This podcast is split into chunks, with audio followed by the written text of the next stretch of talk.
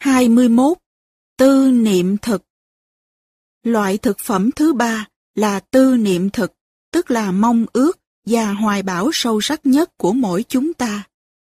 Những ai yêu nước thương nòi, có chí hướng giúp đời, muốn làm lành mạnh xã hội, muốn chuyển hóa những bất công và nghèo đói trong xã hội, muốn chuyển hóa hận thù, bạo động và đóng góp vào công trình xây dựng một nếp sống xã hội có hiểu biết, có thương yêu và tha thứ. Những người ấy đang có một nguồn tư niệm thực lành mạnh và nẻo về của họ là nẻo về của một vị Bồ Tát.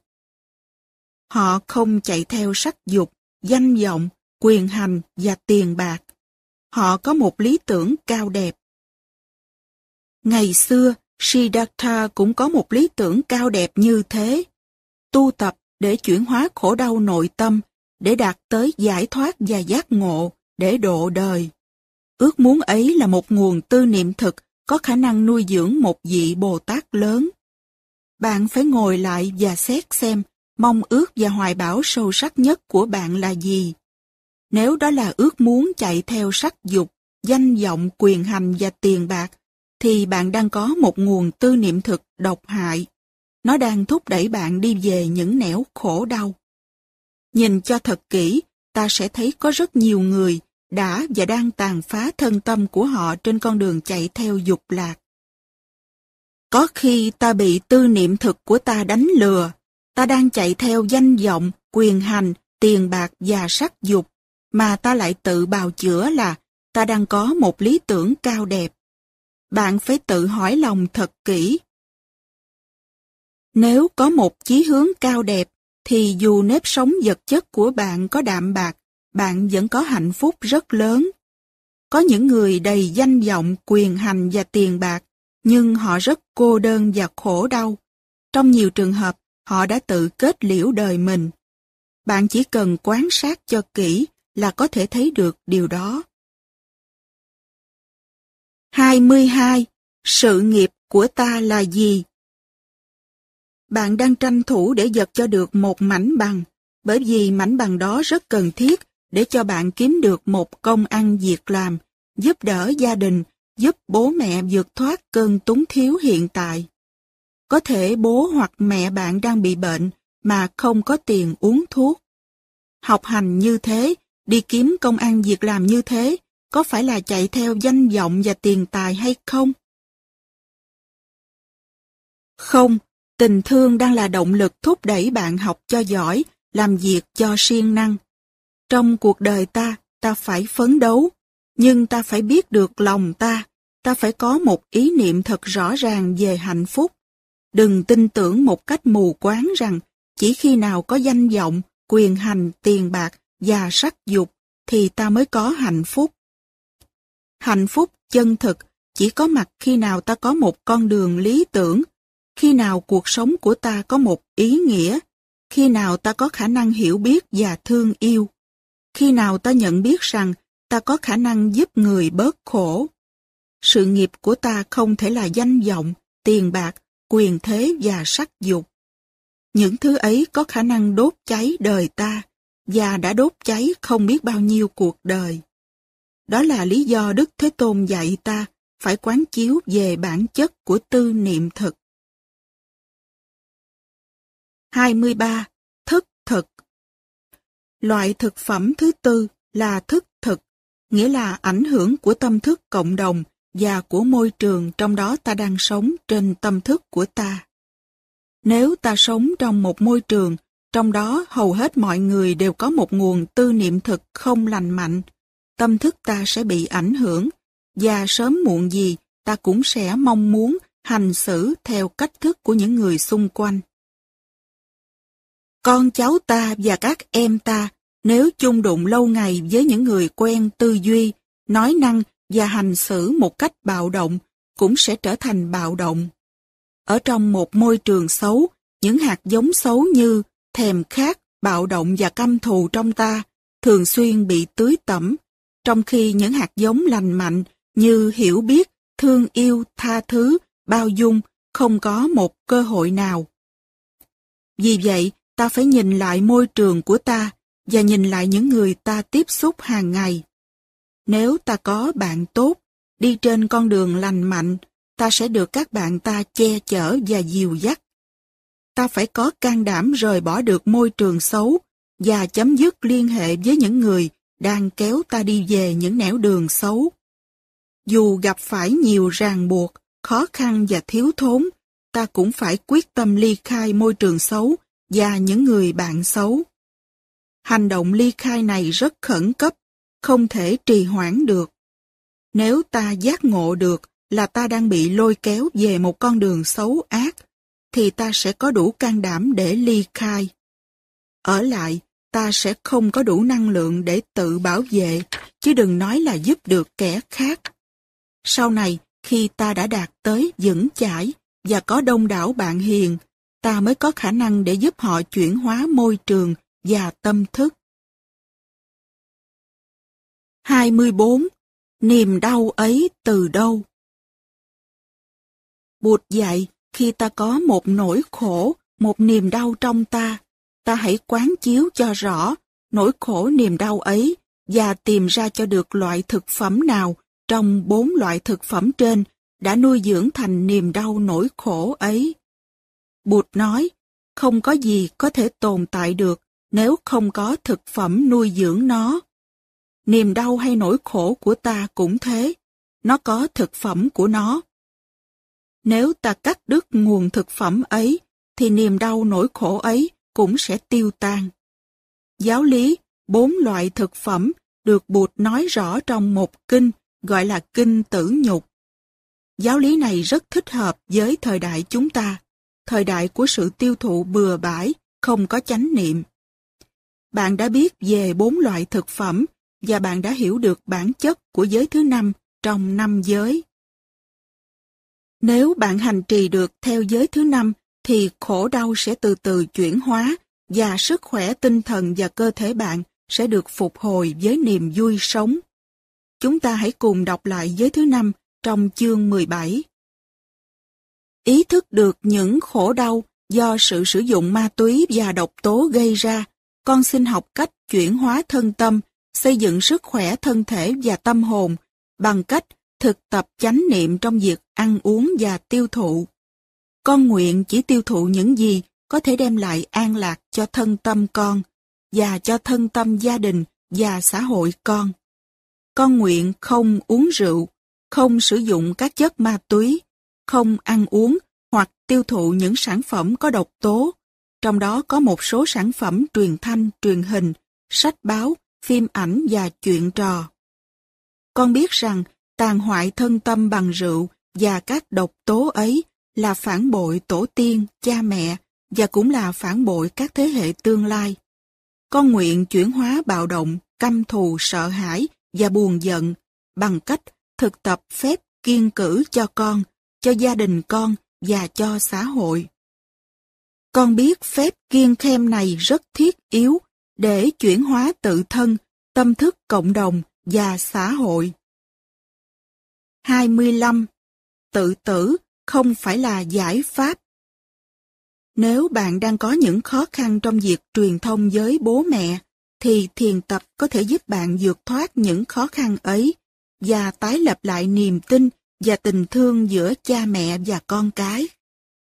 Có khi ta có cảm tưởng rằng cha mẹ không còn thương yêu ta nữa và ta cũng không còn thương yêu và ân nghĩa gì nữa với cha mẹ. Nhưng cảm tưởng ấy chỉ là một cảm tưởng do khổ đau chồng chất quá nhiều trong quá khứ gây ra. Sự thật thì tình thương vẫn còn đó, nhưng nó không phát hiện được nữa, vì biết bao nhiêu tầng lớp của khổ đau, bực bội, hiểu lầm và oán hận đã chồng chất trên nó, đè nén lên nó. Vì vậy cho nên ta mới có cảm tưởng là nó đã chết rồi. Nếu lỡ ta có chết đi, thì cha mẹ sẽ khóc hết nước mắt và hối tiếc là đã không đối xử với ta nhẹ nhàng hơn. Và nếu lỡ bố mẹ ta chết đi, thì ta cũng sẽ khóc hết nước mắt và hối tiếc là ta đã không đối xử nhẹ nhàng hơn với quý vị. Này người bạn trẻ, anh đừng dại dột, chị đừng dại dột, đừng tìm cách trừng phạt bố mẹ làm cho bố mẹ khổ đau hối hận bằng cách đi tự tử. Đi tự tử không phải chỉ là do tuyệt vọng. Đi tự tử tức là có ý muốn trừng phạt người mà mình nghĩ là đã làm cho mình khổ đau.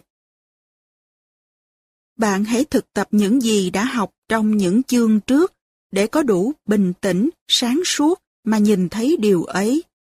Ta ra đời là để thương yêu, chứ không phải là để trừng phạt, dù là trừng phạt kẻ thù, chứ đừng nói đến trừng phạt những bậc đã sinh thành ra ta. Cái cảnh năm cô nữ sinh lấy khăn đỏ buộc tay nhau và cùng nhảy xuống sông tự tử. Chuyện mới xảy ra hồi tháng trước ở quê nhà, làm cho tôi đau buồn quá đổi. Tôi không muốn những chuyện như thế lại xảy ra cho bất cứ ai trong chúng ta. 26. Đừng chạy trốn khổ đau. Ta có thể gọi tên khổ đau, oán hận, bực tức, bế tắc, hận thù, tuyệt vọng, chán chường. Đó là những phiền não thiêu đốt ta. Nếu ta không biết cách xử lý và chuyển hóa chúng, ta sẽ bị chúng thúc đẩy và sai sử. Ta sẽ có những tư tưởng đen tối, bạo động. Ta sẽ nói những lời tạo ra tan dở. Ta sẽ có những cử chỉ và động tác làm tan nát tình nghĩa và phá vỡ tương lai. Nếu biết thực tập thiền quán, ta sẽ có đủ năng lượng để ôm ấp và làm dịu lại những niềm đau nỗi khổ ấy. Ta sẽ có những khả năng ôm ấp chúng và nhìn sâu vào bản chất của chúng. Nhìn sâu tức là thiền quán. Thay vì chạy trốn khổ đau hay đè nén khổ đau, ta ôm ấp lấy khổ đau trong vòng tay thiền quán và nhìn sâu vào bản chất của nó. Khi nhìn sâu thì ta thấy được sự thật những khổ đau ấy đã phát sinh từ những tri giác sai lầm của chính ta và của những người kia. Người kia có thể là cha hay mẹ của ta. Tri giác sai lầm, từ ngữ đạo Phật gọi là vọng tưởng. Vọng là sai lầm, tưởng là tri giác. Cha mẹ có thể đã là nạn nhân của tri giác sai lầm, mà chính ta cũng đã có thể là nạn nhân của tri giác sai lầm. Cả hai bên đã không có chủ ý làm khổ nhau. Cả hai bên đều đã hành xử trên cơ bản tri giác sai lầm và đã dụng về khi tiếp xử với nhau. 27.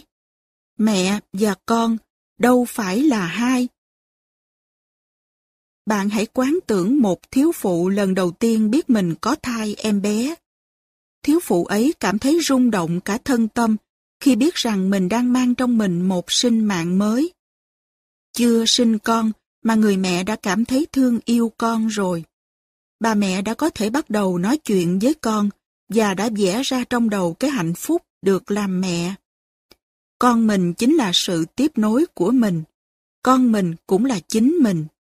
Trong tình mẹ con, con là mẹ, mẹ là con. Hai mà là một. Tình thương ấy là tình thương không phân biệt chủ thể và đối tượng. Cái thấy đó là vô phân biệt trí. The wisdom of non-discrimination. Chừng nào cái thấy ấy còn, thì không có kỳ thị, không có giận hờn, không có oán trách. Em bé được sinh ra, lớn lên trong tình thương ấy. Cho đến khi em bé bắt đầu hành xử như một con người độc lập, không hoàn toàn phục tùng ý muốn của mẹ hay cha mình. Nếu là người biết thiền quán, thì người mẹ sẽ thấy rằng, tuy đứa con bắt đầu có những ý tưởng, những hành động và những ngôn từ không phù hợp với sự trông chờ của mình, nó vẫn là con của mình, nó vẫn là sự tiếp nối của mình, nó vẫn là mình, và mình phải thực tập kiên nhẫn với chính mình. Nếu không có cái thấy ấy, bà mẹ sẽ bắt đầu thấy khổ, và sự bực bội, giận hờn, oán trách bắt đầu phát sinh. 28. Ta có thể lấy cha mẹ ra khỏi ta được không? Có khi cha con hoặc mẹ con giận nhau đến mức người này không muốn nhìn mặt người kia nữa. Và tệ hơn, người này không muốn nhìn nhận người kia là con mình nữa, hoặc là cha, hoặc là mẹ mình nữa. Đó là một sự tình đáng tiếc.